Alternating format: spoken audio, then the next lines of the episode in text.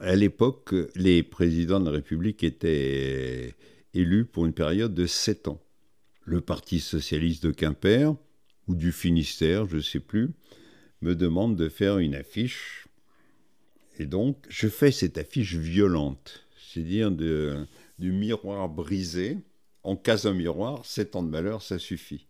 C'est-à-dire que même si on lit pas sept ans de malheur, c'est une image forte. On attaque une image, on détruit une image.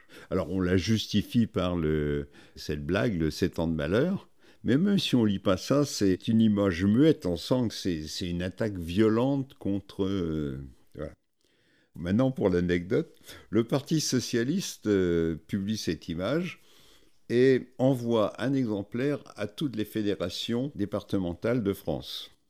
Et la première réponse qu'ils ont reçue, c'était ça venait du comité central du PS en disant Camarade, tu fais ce que tu veux dans ta cambrousse, mais t'emmerdes pas les autres, c'est nous qui dirigeons les machins. Et en même temps, le Parti central envoyait des lettres à toutes les fédérations interdisant d'acheter l'affiche de Giscard d'Estaing.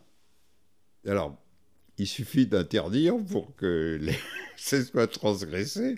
Et donc, il y a neuf départements qui ont acheté au, PS finistérien l'affiche Giscard d'Estaing.